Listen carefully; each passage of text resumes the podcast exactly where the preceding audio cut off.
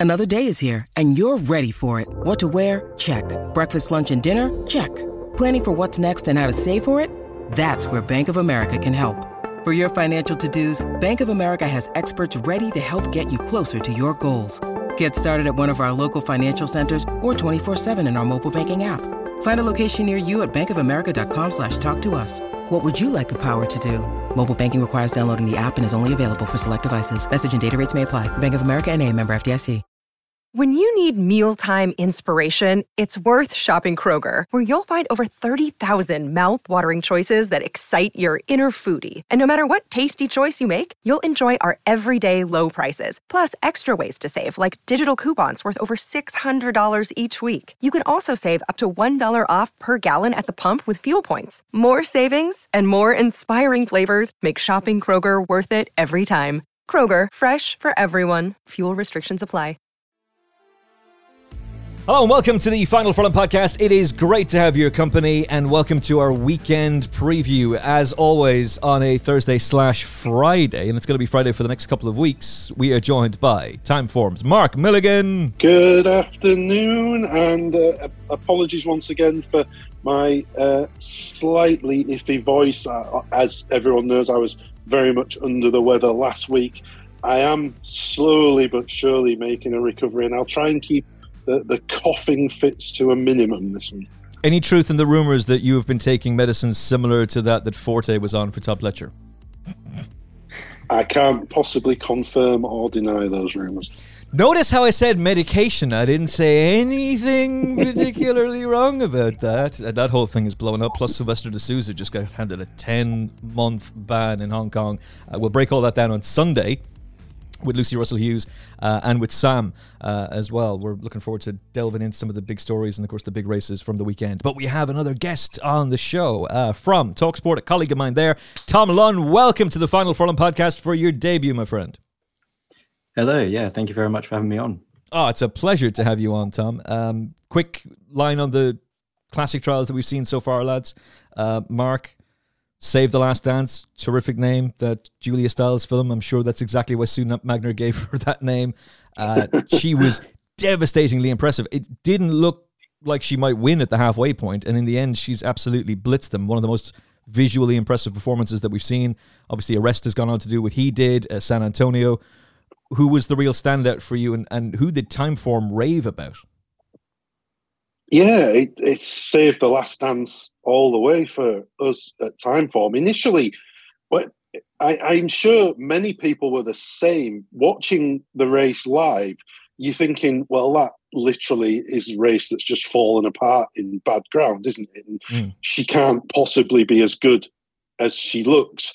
But when we've delved into it more and we've come up with the final time figure and the sectionals, everything about it suggests that that we're dealing with a top class filly here in Save the Last Dance, and and she was she was wildly impressive, wasn't she? She was stunning, and she's now thirteen to eight for the Oaks, which isn't necessarily a price that I want to be getting stuck into, and I'm sure there will be more water under that bridge with the Musidora and other trials in between. Irish 1000 Guineas may very well have a, an effect too. But Tom, for you, from the classic trials that you've seen at Chester over the last couple of days, who really impressed you? Yeah, I mean, to just to echo that, yeah, Save the Last Dance was incredible. I mean, to do that not only on soft ground but at Chester, which is a pretty difficult racetrack to get right in general, is is incredible. But then also, I think Arrest needs to be mentioned as well, just for for winning you know, by over six lengths to Adelaide River. Yeah, and he's got uh, some pretty decent form, Adelaide River, and I know that Arrest had held him on French form from last year. But given Aidan O'Brien's record in that race, to be able to win and push him away as comfortably as they did, I think that should be given proper proper consideration. Uh, Sam, Lucy, and I will all get stuck into it on Sunday, but uh, that's the early thoughts on the classic trials. Of course, more classic trials on the way uh, at Lingfield, where it's switched to the all weather. I've seen some jokes on social media about how they're going to do the same for the Derby. It'll be switched to Chelmsford on a Monday at 10 a.m. so it doesn't interfere with loose women. Dun, dun, dun, um, it's the poly track, and at least the classic trials have been saved. Uh, Aidan O'Brien has taken his runners out of the Lingfield Derby trial, uh, but in the fillies version, the Oaks trial, He's got the favourite Be Happy, Ryan Moore, Aidan O'Brien, uh, their old rivals Godolphin, Charlie Appleby, and William Buick. 100 to 30 is the current betting on Eternal Hope. Then Bright Diamond, a 9 to 2 shot, uh, and Perfect Profit with Oisin Murphy, who's been having a great time of things recently. Uh, a 7 to 1 shot. There's another Godolphin runner in there with Rob Horn- Hornby on board, Sunset Point, 8 to 1. Mark, how have you split this classic trial? Who really stands out to you?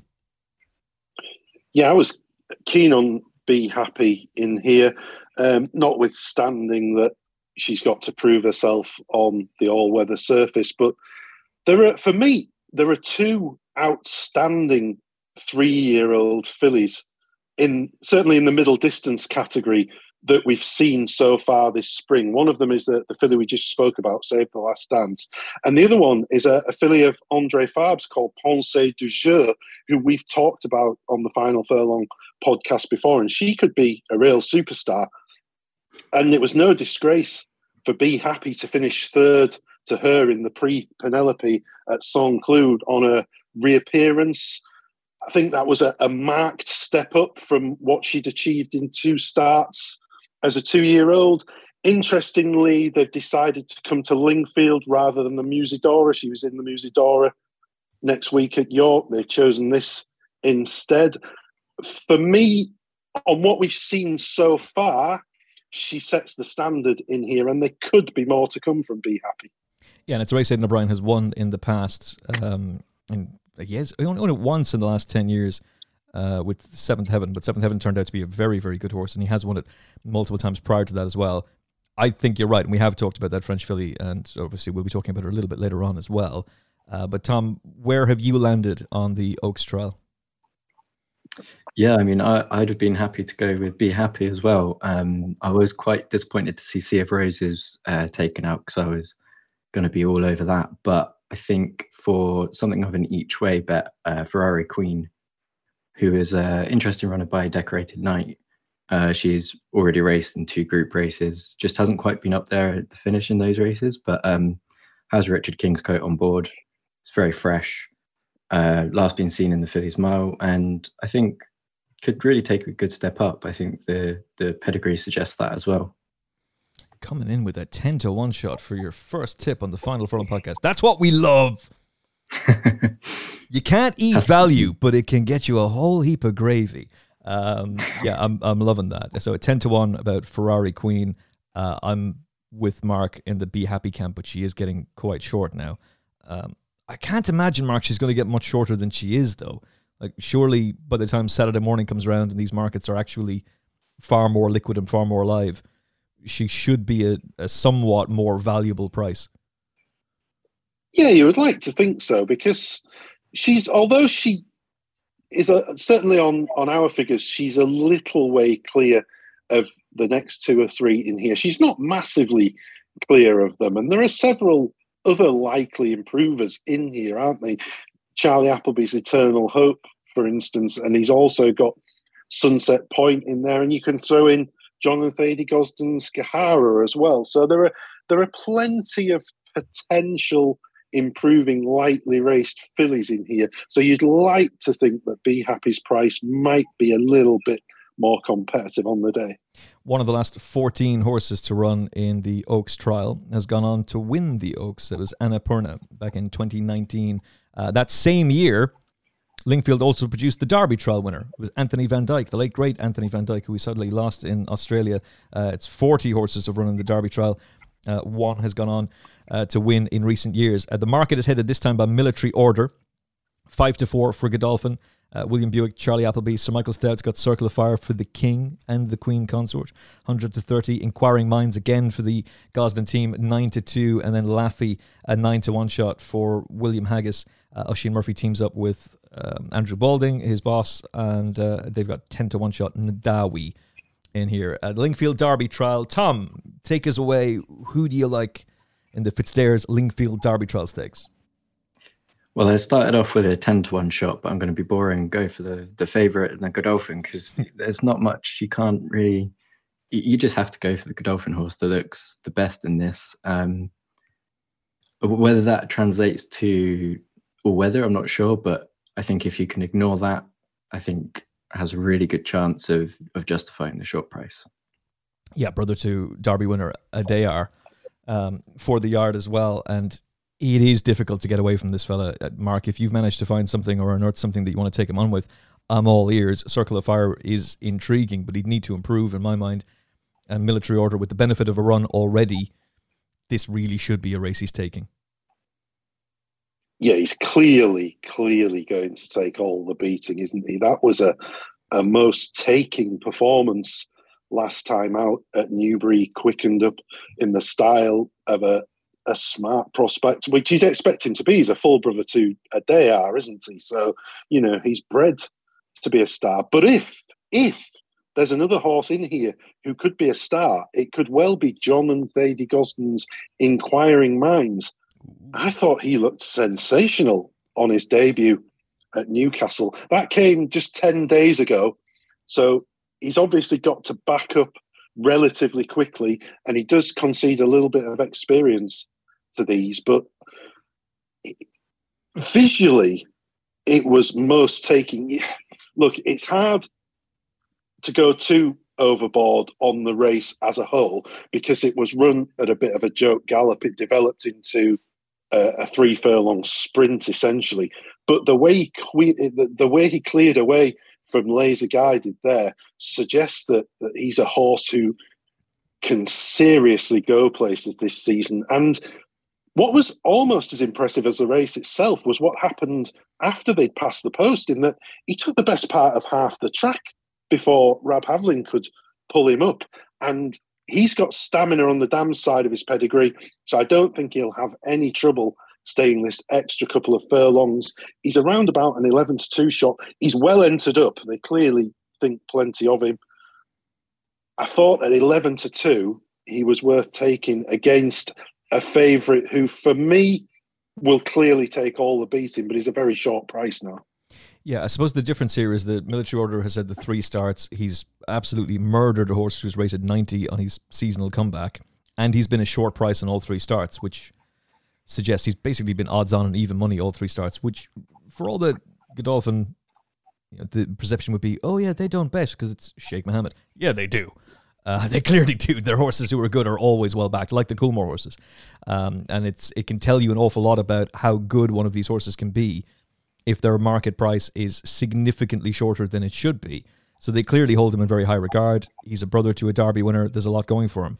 But you are right about inquiring minds. That was really impressive and laser guided cost 400 grand was having his third start and he murdered him and murdered him easily and the point you made about just how long it took for Rab Havlin to pull him up is an excellent one and that's always a good indication about how good a horse could be just wander around Lingfield with only the, the benefit of just one run and that only being 11 days ago by the time the race comes around if that's going to be a bit too much for him but the compensation is the 11 to 2 price that you're getting. So uh, you're either with Tom and I, a military order, or the big danger in inquiring minds at 11 to 2, and it probably makes more sense to be with the 11 to 2 shot.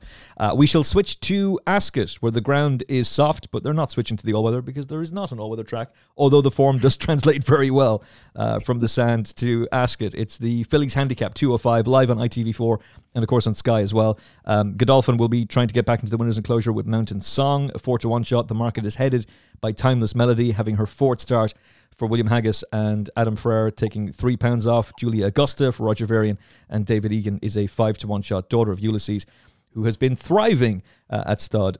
Mark, who do you like in the first race we're talking about at Ascot?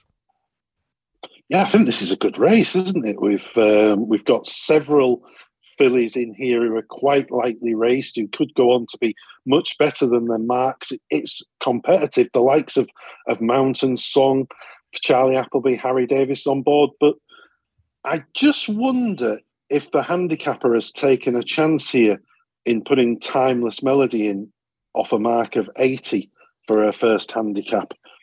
I thought she did it nicely in a novice contest at Leicester last time. The ground was heavy, so she'll have no trouble at all going through what we presume will be soft ground at Ascot on Saturday. She just look, she's not a massive price in what could be a decent race. It just strikes me as the handicapper having taken a bit of a risk here. Yeah, sticking her in off a, a mark of 80 when she could potentially be a 90 plus filly. She could have upwards of ten pounds in hand, which would make her very very difficult to beat. Yeah, that was a, a quite a bit of a comeback when she'd she'd been off the track for 371 days. I see in the Racing Post's um, form guide. Thank you, Racing Post. When you do things well, we will happily praise you. Um, it did it again, though, earlier on, Mark. It reset all my race card settings. Again. every bloody day. Deary me. Uh, but that was wildly impressive. And she sluiced through the mud easily. So uh, I, I think I'm with you overall. Um, Tom Lunn, can you steer me away from Timeless Melody or are you going in with us? Yeah, uh, absolutely. Yeah, going in with you that one completely. Daughter of Teofilo and William Haggas took this race four years ago, so knows exactly what's required to win it. The big uh, handicap at Ascot is the Peroni Nastro Azzurro Victoria Cup, and every Italian everywhere is now throwing shoes at the speakers, going, "My mamma mia!" Sorry, I could. Sorry, sorry. I've I've started making pizzas at home people during lockdown were baking and cooking. I couldn't be bothered to do it then. Now that the world has got back to normal, I've decided, yeah, I'll start making stuff at home. And I've gotten into the habit of making pizzas. So we love you, Italy. We love you. Um, the betting is headed by George Boughey's Badar at 7 to 1. Totally Charming is up there as well. Billy Loughnane uh, was booked during the week, and that's surely a significant booking for George Bowie. Uh, and Fresh who has already got uh, terrific form at Ascot, including back to back wins in handicaps, including a very valuable handicap on King George Day, uh, and then backing up with a win on the 3rd of September as well. Will surely go well. Drawn in stall 11, uh, and he's a 9 to 1 shot. Mark, who do you like in the Victoria Cup?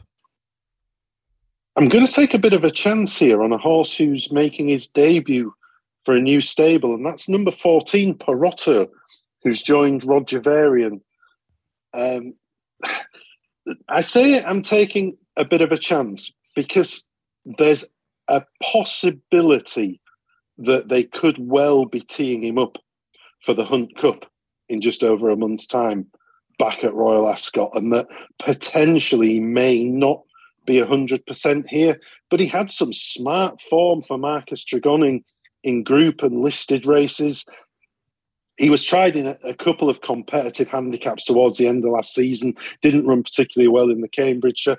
Ran a little bit better at Ascot in his final start, only beaten just under six lengths. And interestingly, Roger Varian had a horse that he'd um, got from Marcus Tregoning, I think it was just last week or the week before, um, that also won on his debut for this stable.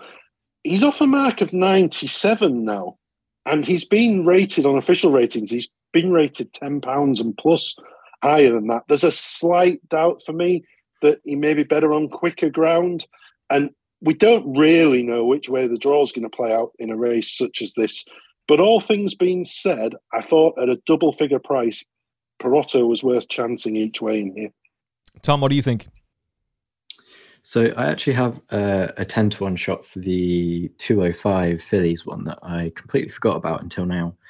Um, and that's the the Gleneagles filly one morning, uh, ridden by Saffie Osborne. I think we'll take a really good step up uh, for a second run over one mile. I think she learned a lot at Kempton. She finished well uh, to finish third. So I think I'll take that one on at, 10 to 1. Ooh, like that for, for, the Victoria Cup. For Michael Bell. So that's the, uh, that is the currently eight to one, but we can get ten to one with a number of firms. Whether you can get two quid on or an actual full stake remains to be seen. But ten to one is available for the two hundred five, and that's Michael Bell's one morning. And then for the big handicap, the two forty, the Victoria Cup. I think I have two shots that I can't really steer away from, and that's uh, Biggles, uh, and then also River Nymph, who obviously won this in 2021 and then placed third again uh, last year at 25 to one. Goes well fresh. Um, and I think we'll come into it a bit more when now that uh, he's six years old. Two nice picks from Tom. Faded in the Lincoln, but did show an awful lot of strength and potential before that, and I think is going to be nicely weighted off a mark of, of one, two, three, um, uh, and that's Badar, first time tongue tie or Baradar. Look, he's well found in the market now at this point. Kevin Stott, George Boughey, he's a seven to one shot. I am very intrigued and totally charming and particularly the fact that Billy Loughnane was booked during the week for the ride.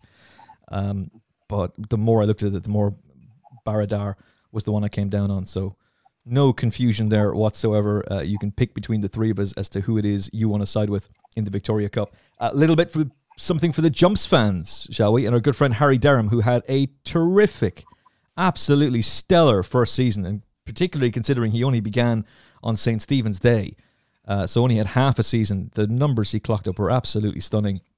He's surely got a great chance of winning the Pertemps Network Swinton Handicap Hurdle with Brentford Hope. Uh, he wears a tongue tie. Paul O'Brien, who's been a stellar for him in the saddle, on board. Five to one favourite. Mark Milligan, we're doing a bit of the twig hopping before we turn to the French classics. Who do you like in the 315, the Swinton Handicap Hurdle?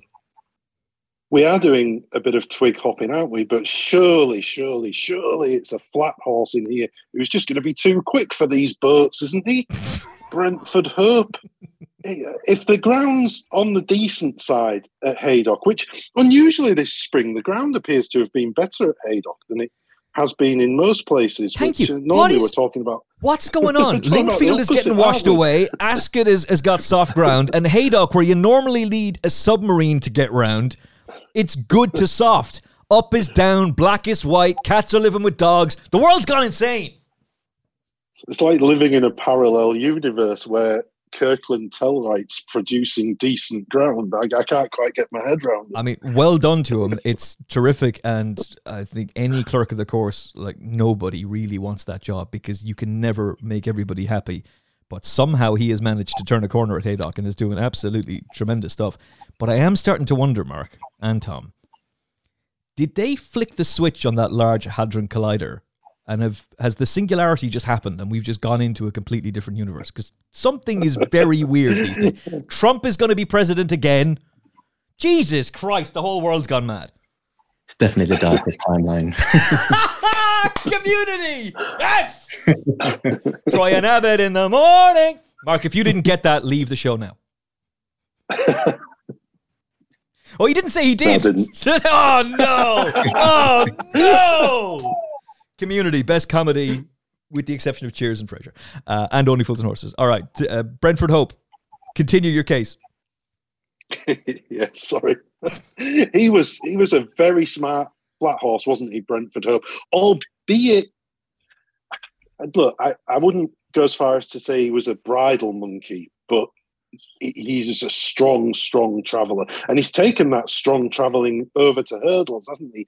And it, it, took him a little while to get off the mark. He finished second on his first three starts over hurdles, but he's really put it together on his last couple of starts.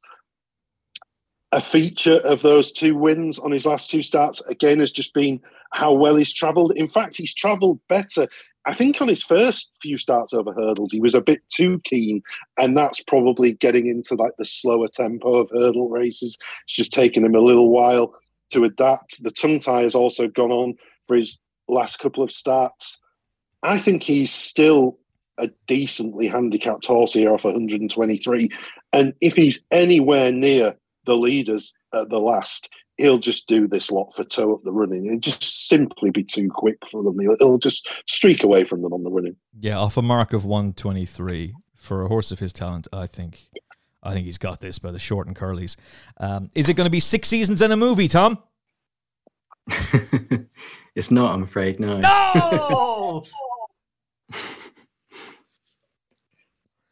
Who do you like? I really like it's it's the same again. It's another kind of nine to one, 10 to one shot. Paramount beating his favourite last time at Aintree, but I don't think he really liked the ground that day. Good is going to be a bit better. He's uh, won by a wide margin recently, uh, especially at Fakenham. And yeah, I, I think under Aidan Coleman is going to be steered and bounce back. Uh, you look at his two wins before, he did that comfortably. Um, even with Aidan Coleman dropping the whip on that one uh, at Fakenham over two miles. So I think as he takes the mount again, it's he's clearly a great partnership with that horse. So I'm going to go for that one at around nine to one. Uh, another value play and a very strong case to be made as well. And it's a good point to make about uh, Aidan dropping the, the whip. Still worked out. So yeah, Paramount, very, very interesting. Charlie Longsdon. Um, is Alice going to be on ITV that day? Hopefully she is, because normally when the summer kicks in, sometimes she she's off. But if she is, uh, if this horse goes and, and does mark in my selection, Brentford Hope she's fully entitled to lose their mind uh, and celebrate wildly which would just be absolutely epic scenes. I seriously want to go and start rewatching YouTube clips of Community right now. Uh, if you've never, if you've never watched Community, if you have no idea about the darkest timeline, Troy and Abed in the morning, or that epic scene where they get rumbled trying to acquire something from an office, basically they're trying to steal something, and uh, Annie Edison uses chloroform to knock out a janitor who's rumbled them, and in doing so, uh, Childish Gambino's character runs around going, "I don't know what to do. My whole brain is crying." It's amazing. It's just absolutely brilliant. Uh, is is Community the one with with Ken Jeong? Yes, yes. Of of, of Hangover fame and Chevy Chase. Yes. And the Chevy yeah, Chase I, thing. I have, I've I've never watched it, but I, I am a, I am aware of it. Oh, it's absolutely superb. Um, highly, highly, highly recommended. They're doing a film this is the thing. Early on, there was a TV show in America called The Cape, and it was on NBC, and it looked horrible. And you could tell it was going to get cancelled after five episodes. And that's exactly what happened. And they wrote it into the show. Community was very much aware of the fact and played, it was kind of like moonlighting in the 80s. It broke the fourth wall continuously. And they had a character called Abed who would just look directly into the camera and speak to us. And they played that brilliantly, brilliantly well. But they were doing a, a send up of the Cape, knowing full well that show was going to tank. And um, Abed was going around pretending to be the central character. And it's in the, is it in the, the canteen where he tries to take Jeff Winger's tray and the whole thing falls on the ground? And Jeff just says, That yeah. show is going to get cancelled after five episodes. Six seasons and a movie. Well, Community ended up with six seasons and now it's getting a movie as well. So, self fulfilling prophecy. Um, watch it. It's on Netflix. You can binge every episode right now. It's absolutely hysterical. Right. The classics continue. Uh, French 1000 Guineas and the French 2000 Guineas. Uh, we'll begin with the uh, with the Phillies, shall we? Uh, 3.30. It'll be live on Sky. Uh, Mark, the going is heavy and it's very Ooh. much going to be French form coming to the fold. But we do have Never Ending Story, who was rerouted from the 1000 Guineas to France. Um, they must have really liked meditation, then the ground completely went against her. Oh, Jesus Christ. Managed to get Chaldean right. Managed to talk up Mawj on this show. Did I back her in a single? Did I insert colourful language? No. Such was my bullishness about meditate. Um, are the O'Brien team going to be back in the winners' enclosure in a classic here, or is this going to be staying domestically? I think they can get back into the winners' enclosure here because I, for me, this isn't the strongest Pouliche that we've ever seen.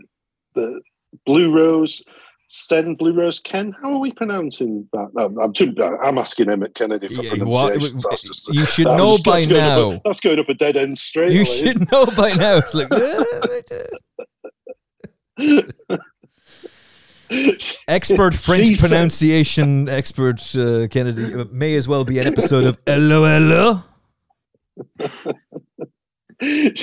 anyway, Blue Rose Ken Blue Rose Sen. She sets the standard on what we've seen so far. She's a really likable filly, isn't she? Um, she's won five of her last six, done absolutely nothing wrong. But Never Ending Story, she intrigues me because, first off, she'll have no problem whatsoever with the ground.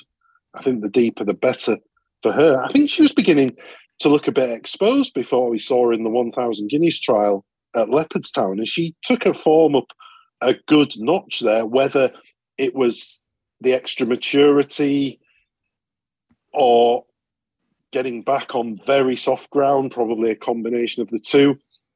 But she's bred to be a really good one, isn't she? By Dubawi out of Athena, yeah. and it would be really, really interesting for Coolmore to get a, a really nice Dubawi filly. I think something that I think they've been after for for quite a long time.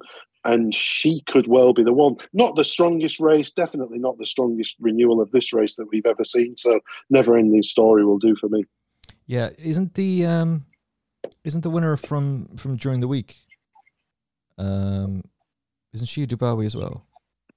Or have I got that? Save the Last Dance. Yeah, she do. To be honest, I've, I've concentrated more on the dam side of her pedigree because she's out of a really good American filly, isn't she? Daddy's little darling. Uh, No, true. she's Galileo. Yeah, Galileo. oh, she is. Of course, uh, she's a Galileo. Yeah, it's the Daddy's little darling. it's um San Antonio is uh, is the Dubawi. Was it? I'm racking my brains. It was it Daddy's little darling who came over for the Oaks and then unseated, bolted with Gary Stevens and unseated on the way to the start. That's her. Actually, run. That's her. Yeah, for Yeah, Kenny oh, I McPeek. was. yes. The, Yeah. the the best thing about that was it was during the thunderstorm, wasn't it? The lightning strikes when mm. Enable absolutely bolted up, and he was putting up videos of himself, like selfies in the in amongst the mosh pit of the parade at Epsom, having the crack. Because after making all of that effort of coming transatlantic flight to get the horse over, and that disaster happens, you may as well just kick off and enjoy yourself. Uh, but yeah, you you are absolutely right. Uh, Daddy's little darling was that horse in question. Um, and and I think this is a I think she's a very interesting runner. I think she's a really really interesting runner. Um, but we'll yeah we'll we'll see how it pans out. I, look, there's there's an argument to be said that they should have run Never Ending Story in the 1,000 guineas because she would have had her ground. They couldn't have known the ground was going to be as bad as it was, and her rating just left her with a little bit to find. This race just isn't as strong. And yeah, we're, we're going to have an odds on favourite. Well, at least she's an odds on favourite here in the UK and Ireland in Blue Rose Cen. And she's got some pretty good form from what I can see in France. I'm, I'm keen enough to take her on. Um, you know, she's a Churchill out of Germany. There's an awful lot to like about her. Um, she's got form with Victoria Road, who unfortunately has had a setback, so he'll be missing the Derby. But obviously, he had terrific form last year. There's a lot to like about her, except her price. And Never Ending Story represents a fair alternative. Um, so yeah, I'm I'm more than happy to go with her. Uh, Tom, what about you? The French 1,000 guineas. I have to agree, but I think maybe the play to go for would be an exacta on the two, um, especially after Neverending Story won at uh, Leopardstown on her seasonal debut. Uh, and that was against Matilda Picotte, who obviously ran quite a big race in the 1,000 guineas Mm. New last week. So, yeah, an exacta would probably be the ideal way to go about it if you're you're struggling to split the two. Completely agree, and I absolutely love the exotic betting angle. Any opportunity we get to do that. Normally, it's a Barry Faulkner American racing thing we do in the show, but when that opportunity presents itself, let's go. Um, Neverending Story is currently available at four to one with uh, with a number of betting firms. So hopefully. Uh, that is something you can take full advantage of. Uh, as things stand, we don't have jockey bookings because, you know, oh, we do. They have suddenly come through. Correction. Uh, things have changed. I was very intrigued to see if we were going to get uh, Paddington in the French 2000 Guineas. Instead, it is the chosen one, Hans Andersen. This has been the plan for him for quite some time. Ryan Moore is going to be on board. Uh, I'm hoping that Paddington will be heading for some kind of a derby trial, uh, and we might talk about him in a couple of minutes. But Hans Andersen has been drawn in stall five, and Ryan Moore will be on board, and he's the one for me. Mark, what about you? Yeah, it's interesting, isn't it? Because the horse that sets a clear standard on form in here would have to be Isaac Shelby, wouldn't he? After Mm. he beat um, the joculous Chaldean, didn't he, in the Greenham? But I'm just checking my calendar to make sure that it's yeah, it's not 2004, is it? So Brian Meehan's not winning a Group One. Oh! What was that? Brian. What was that? Ri- Richard Hannon, you can sleep soundly. There's a new target for Mark Milligan. Meehan! Take that! Jesus Christ. What did Brian Meehan do to you? Sorry, I, I- he uh, is, Brian. Brian, if Brian's a listener, he'll know. He'll know I'm only jest. He's sitting around minding his own business, and suddenly one of the stable staff comes running up to him going, You want to hear the shit talk this guy's doing about you on the final furlong, mate? It's not like Tom rushed in to go, Oh, that's a disgrace. How dare you say something like that? Maybe I'm seeing how it plays out. ta- tacit approval from Tom. yeah, your silence just was was deafening there. Uh, anyway, moving along. Uh, so obviously he, he did that on soft ground. Yeah, he beat the riderless Chaldean, but or Chaldean or whichever pronunciation we're, sp- we're supposed to go with these days. Um, why are you against him though? Um, notwithstanding the fact that it's not 2004. Oh. I- I walked into that one. Look, I, I, I tipped Isaac Shelby last year, didn't I? For um, you tipped him twice. I think was the, you, you tipped him for Yeah, Newmarket won- he when won when he won yeah, because he'd been very impressed. They they were talking about a classic for him after he won on debut at Newbury, and I'm somewhat skeptical of Newbury maiden form. It's not something I, I Yeah. run up and down about, but he was really good in the superlative stakes, and I think you were making a case. I'm almost certain you were with me on Caldine and the Dewhurst, but I think you were making the case Yeah. that that Isaac Shelby would be the danger to him, and it just didn't happen. He drifted badly on the day, and he never really fired. But he was really good on his comeback. I just, yeah, and it, it can't be a, a track thing because he'd won at Newmarket. He, he won the Greenham, didn't he? And on the face of it, that looked a really good performance. But we don't know what Chaldean would have done if Frankie Dettori had stayed in the plate. And the form of the others that have run has not exactly pulled up any trees, has it? Charyn ran okay, I Yeah. suppose, but Theory of Everything was absolutely slugged in the Chester handicap yesterday, wasn't he? Finished last in a Chester handicap, having finished third to Isaac Shelby in the Greenham. So I've I've just got a few doubts over that the, the overall solidity of that Greenham form, and maybe that was just Isaac Shelby's day. That was his day in the sun. Um, the unfortunate incident with Chaldean just essentially enabled him to win a race that he might not have otherwise won. And I wanted to take him on with a horse who has done absolutely nothing wrong in France on his last two starts, and that's American Flag. He's improved from start to start, winning the, the Prix de Fontainebleau last time at uh, at Longchamp over this course and distance. He did that nicely by two and a half lengths. Horse that finished fourth that day was beaten around about five lengths has come out and run okay since. On what was soft ground, American Flag also ran a very fast final three furlong sectional. I think we got him in, in 35.3, which is trapping some on soft ground over a mile. And there's potentially more to come. So for me, it was American Flag in here. It's a solid case to make. Uh, Christophe Soumillon in the plate, and obviously he's already won on heavy ground, so that's not going to be an issue for him. And the forecast is for heavy ground uh, again at the weekend. Tom, for you, uh, Isaac Shelby, quite short in the betting at, at nine to four, and I would I wouldn't necessarily be slating Brian Meehan as a trainer, similar to my colleague Mark Milligan. He's subsequently been sold by the Sangsters. He's now running in, in different silks. They are not on the ownership list at all now, which I'm a bit surprised by. Maybe that's an endorsement. I, I would say that's a negative personally, but what is your own thoughts on the rates? Yeah, I mean those negatives can can pile up, but I actually am going to be flying the flag of Brian Meehan to hopefully repair the relationship with the podcast. Um, I mean to do to do that at the Greenham Stakes by three le- three lengths is, is pretty good. Uh, It's difficult to know how good that form is going to be, um, but I think he'll take a step up, um, go into the one mile, and um, in something of this kind of a race, I think that's going to be crucial. Yeah, I, I, I would certainly echo that. Um, what is the Timeform rating for Isaac Shelby? Because the your old friends at the Racing Post have given him an RPR of one two nine, which would have him miles clear of everything here.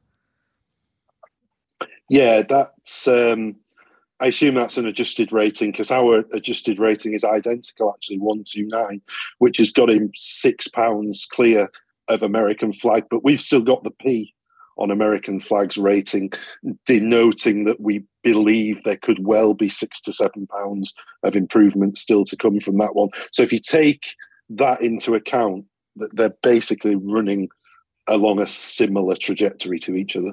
Yeah. So look, it's there. He was very good on debut. He was really brave and classy in the superlative stakes. The Dewhurst was a write-off, and horses can can have off days.